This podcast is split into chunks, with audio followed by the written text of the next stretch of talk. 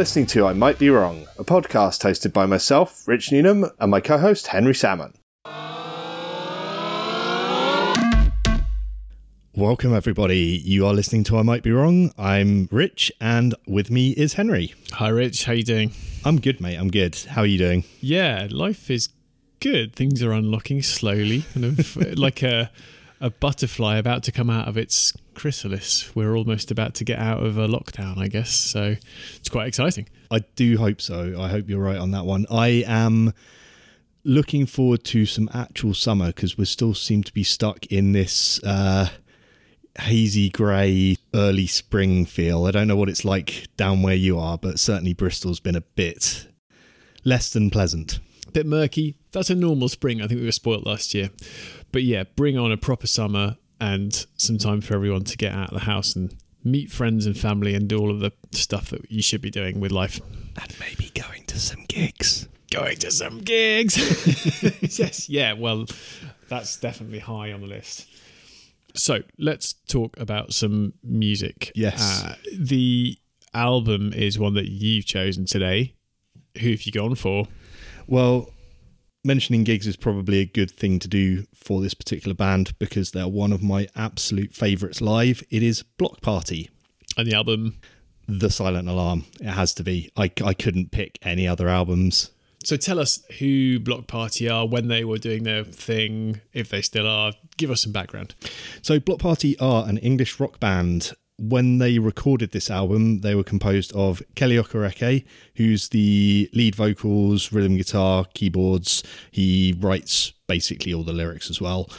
Russell Lissack, who's lead guitar and keyboards, Matt Tong on drums, although he left in 2013, and Gordon Moakes, who was the bassist until 2015. Tong and Moakes have been replaced by Louise Bartle and Justin Harris in the lineup, respectively but I think the work they did for the Silent Alarm is probably their most well known and most famous, and that's why I want to focus on that album. It's certainly my favourite of everything they've done.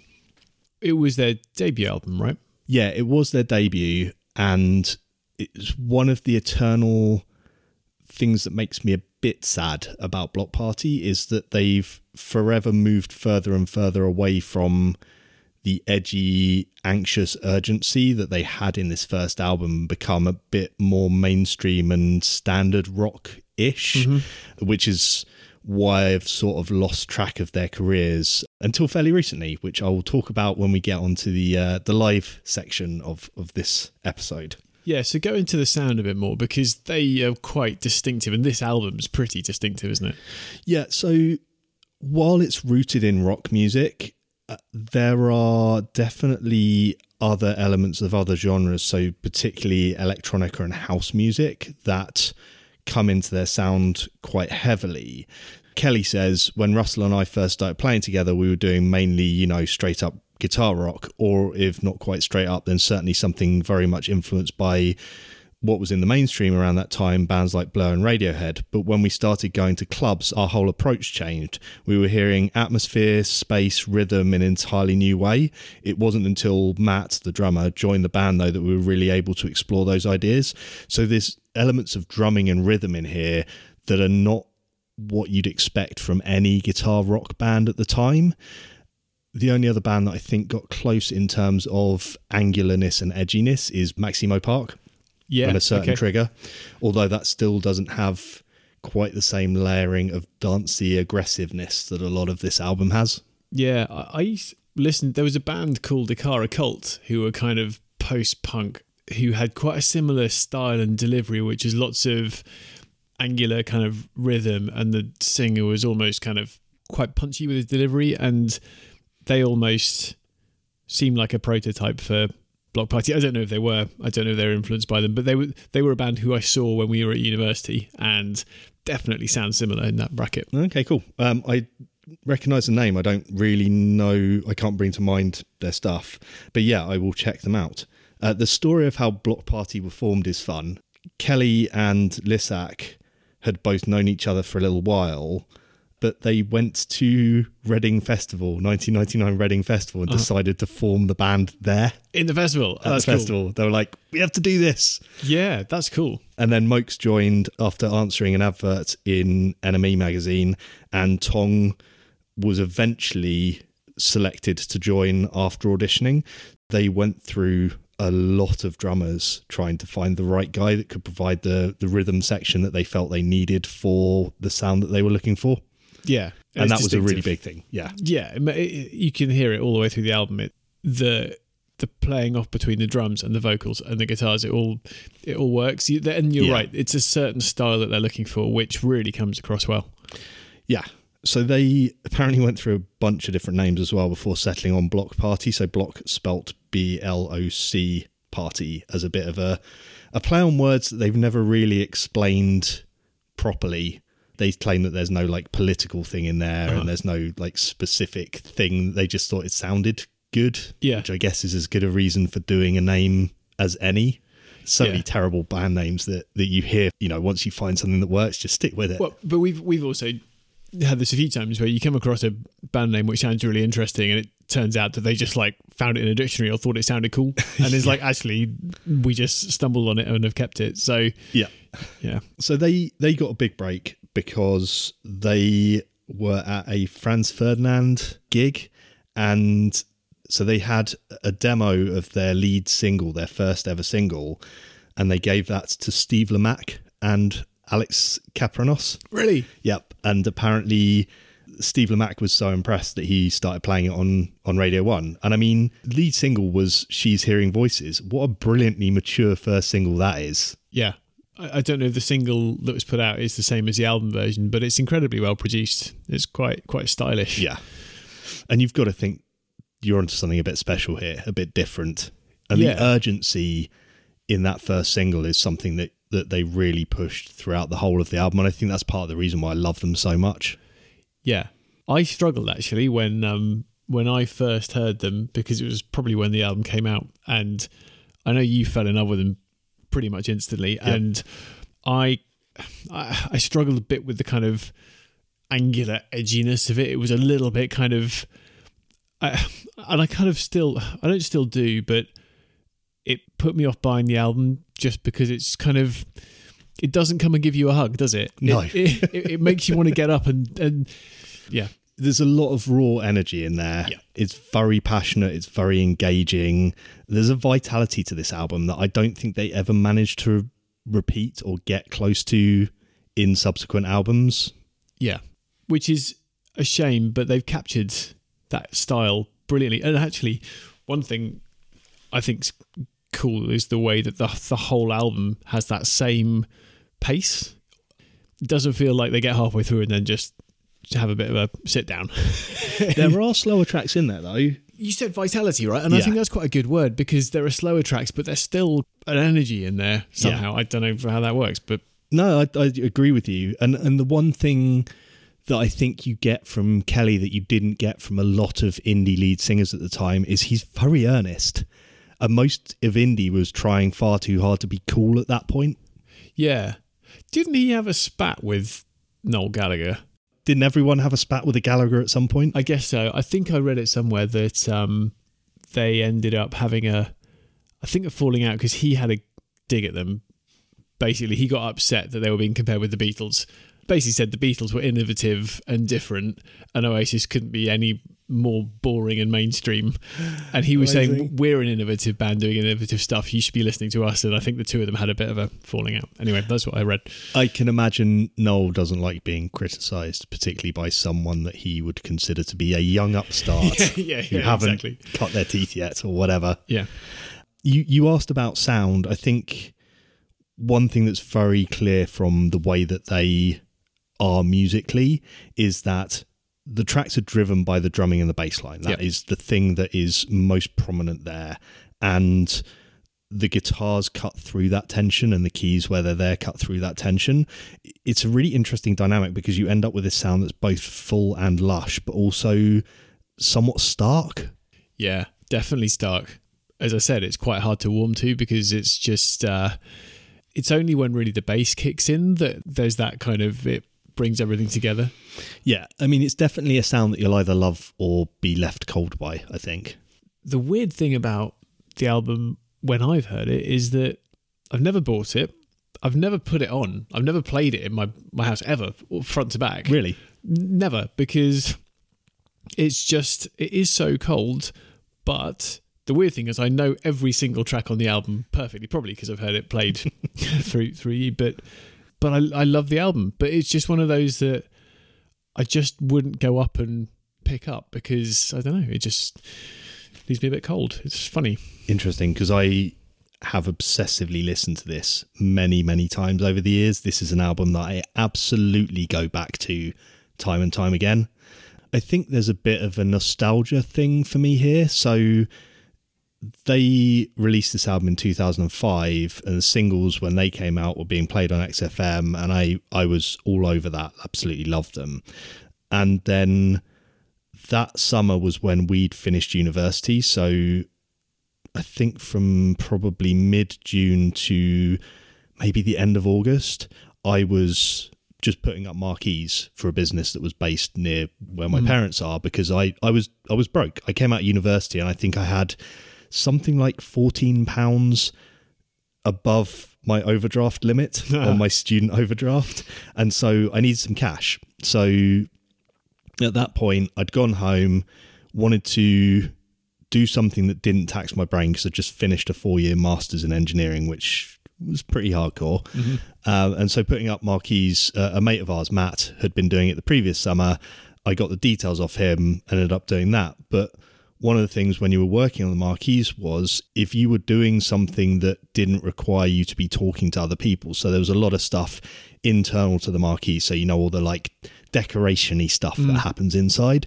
If you're doing that, you can just have headphones in and be listening to music. Yep this album soundtracked that summer for me. Awesome. I listened to it so much that year. Awesome, and I can imagine actually that's quite an energizing album to to have a as your backing for for doing a marquee.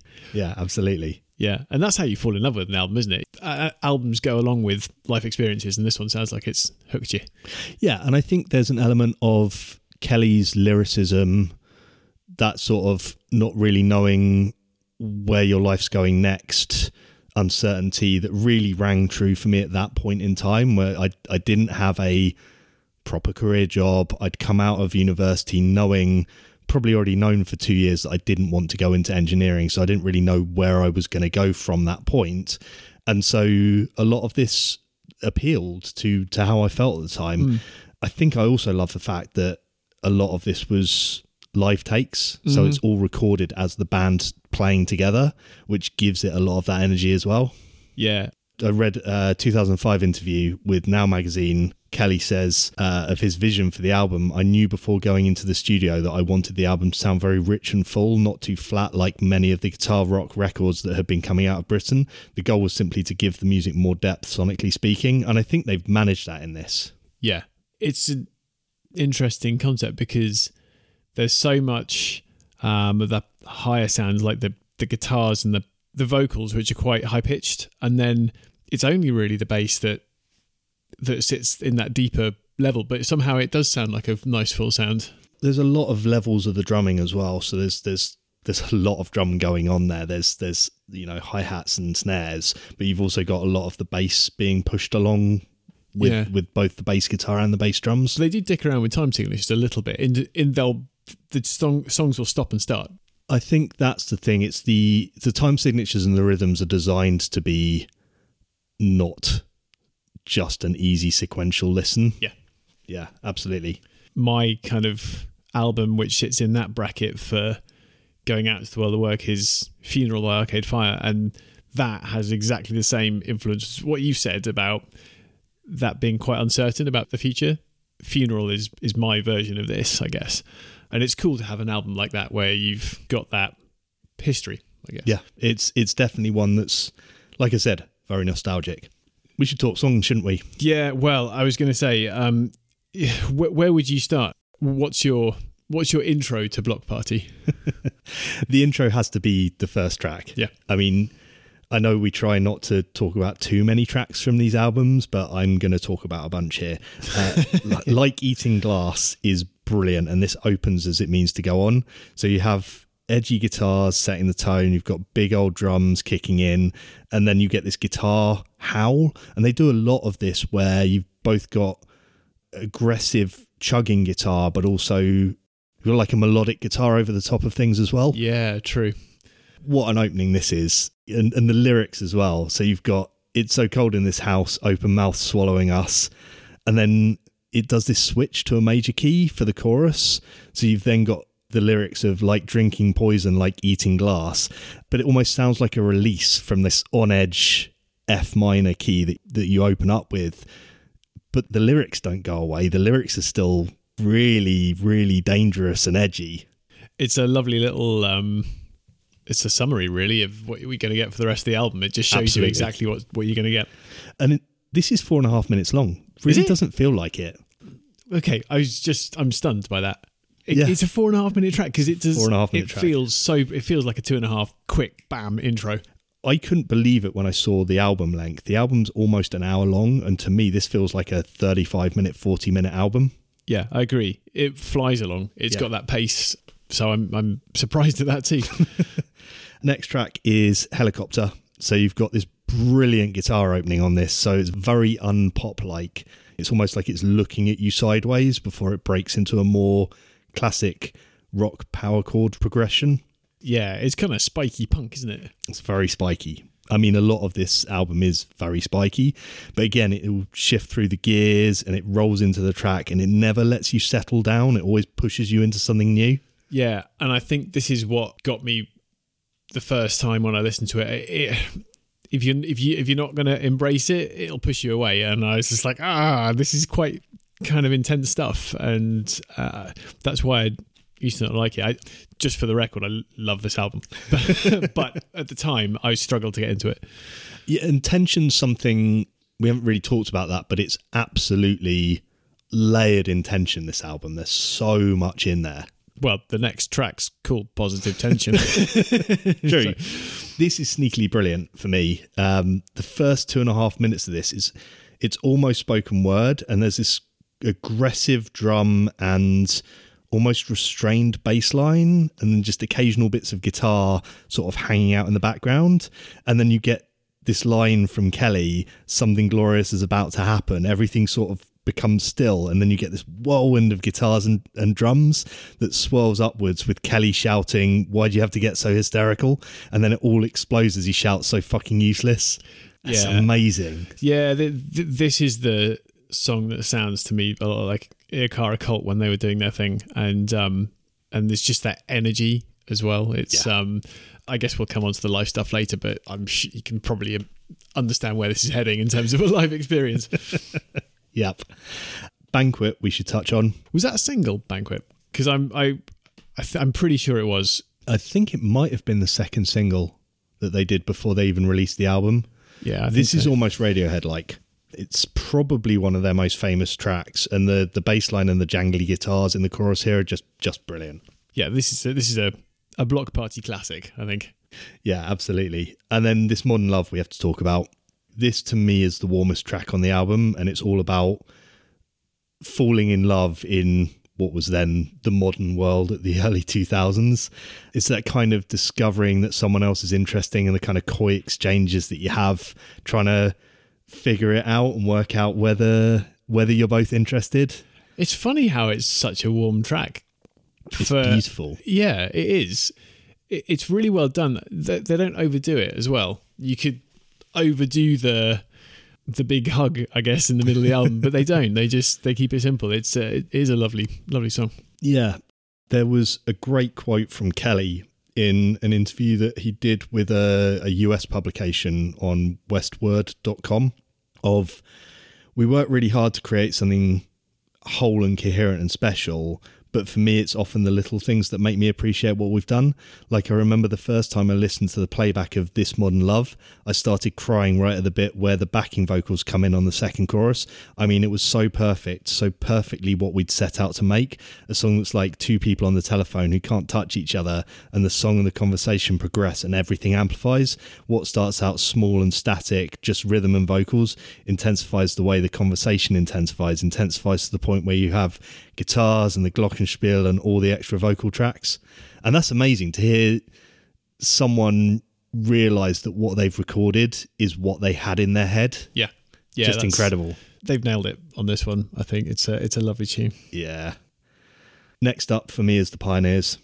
So this is one of my absolute favorites. The clang guitars opening on this are just brilliant, and it's probably the most on edge, paranoid, and anxious sounding track of the whole lot. The repetition of the very unconvincing refrain of "It's all under control" really exemplifies that. Because I would say this is actually one of the tracks that this is one which really pushed me away Really, when I first heard it because it's so like it's so there's a lot of I don't know there's a lot bundled up in there and if you're not ready for it you don't you're not going to want to listen to it. it will make your whole body tense up. Yeah, yeah, exactly. It does, and I sometimes I don't want to be tense when I'm listening to music. I just want to chill out, and so I think I struggle with this one a lot, especially if you're doing something and say if you're in a room having a conversation with someone or having a beer, and this is in the background. It's coming out the speaker, going, "Wait, wait, Yeah, listen to me," and you can't just sit down and talk to someone else when this is coming out of a speaker and grabbing your attention. Yeah. But again, they have that brilliant thing where it'll roll from the very on edge minor key into a major key chorus that then releases a lot of that tension for you. Yes, and that's where you need to listen to it. I think, and that's where this album is so so good. And I missed this the first time round, but that ability to to balance the spikiness with the the, the major key is um, is what makes it. Yeah.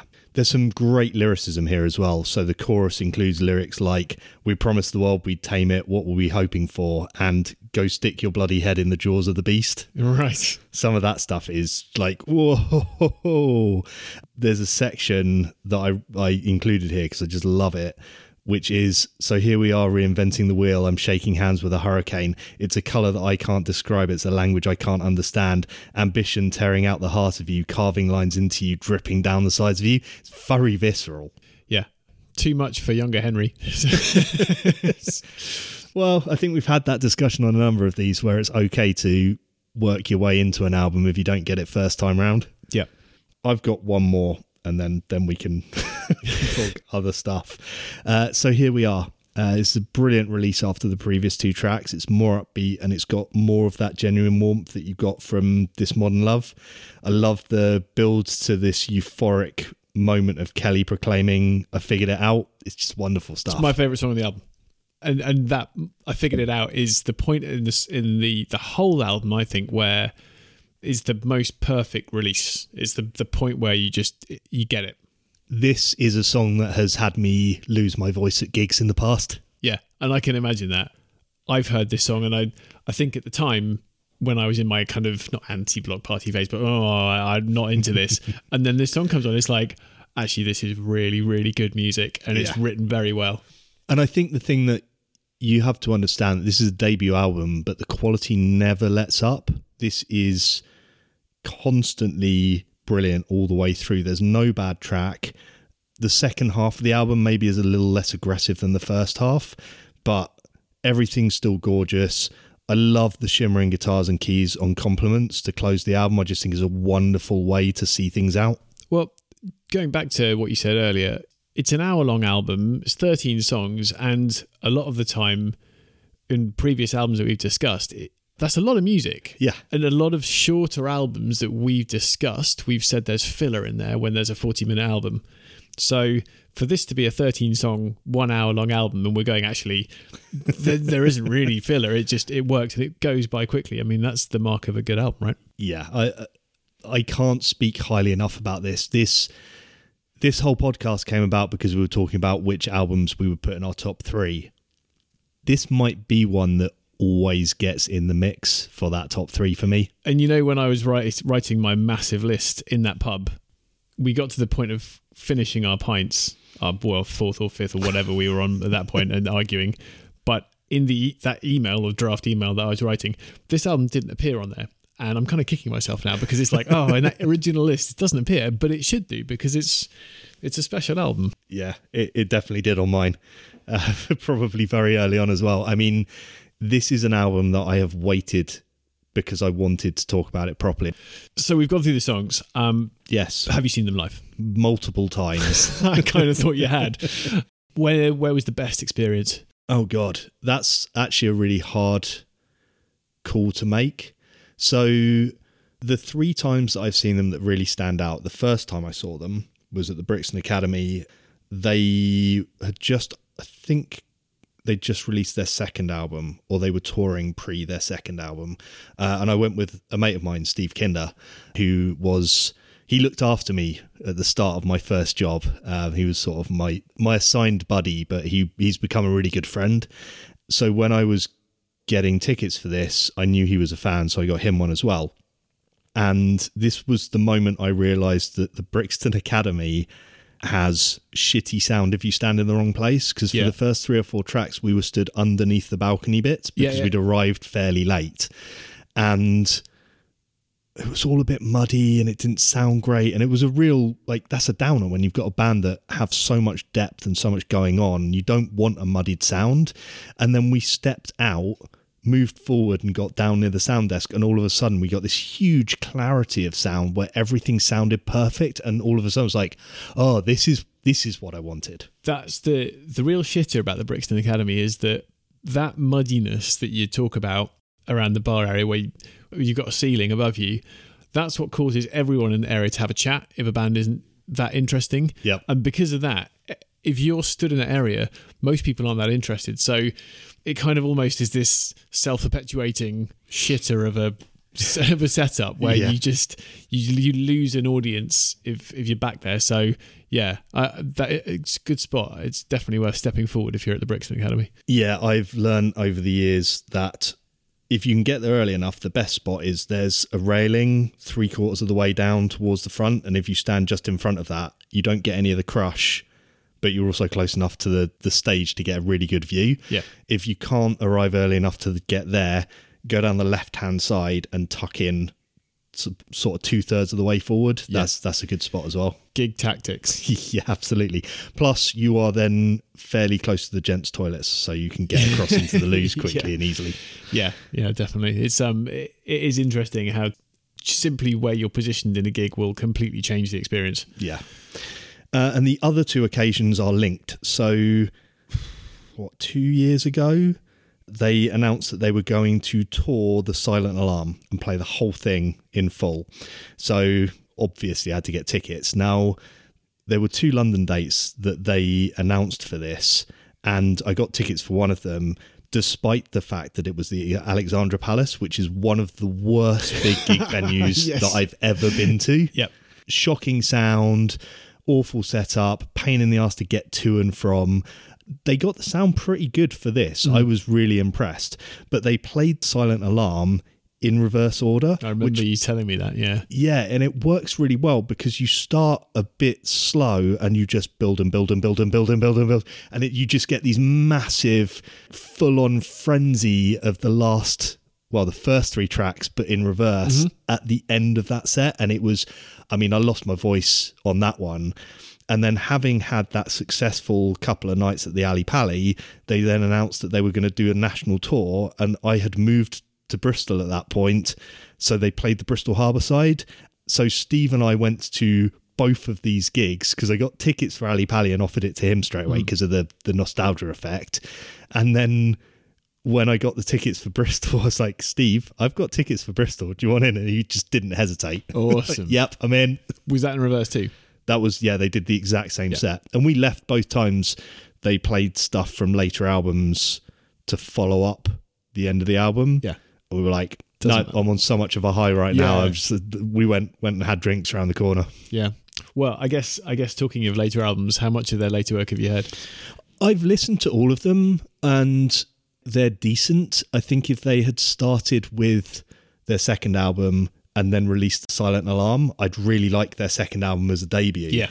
The problem that I have, as I mentioned earlier, is that all of their stuff has just slowly got more commercial and less edgy and anxious. Maybe they're just happier and more comfortable with themselves now and they're just not they're not interested in writing that music. But yeah, I sort of I'm sure there's plenty of people who love Bloc Party who think they've got better and better, but it's it's just moved away from the thing that I really loved about this sound in the first place. Yeah, and I I'd agree with that.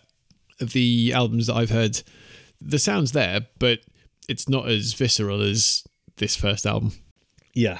So, A Weekend in the City, their second album, is not. It's not a bad album.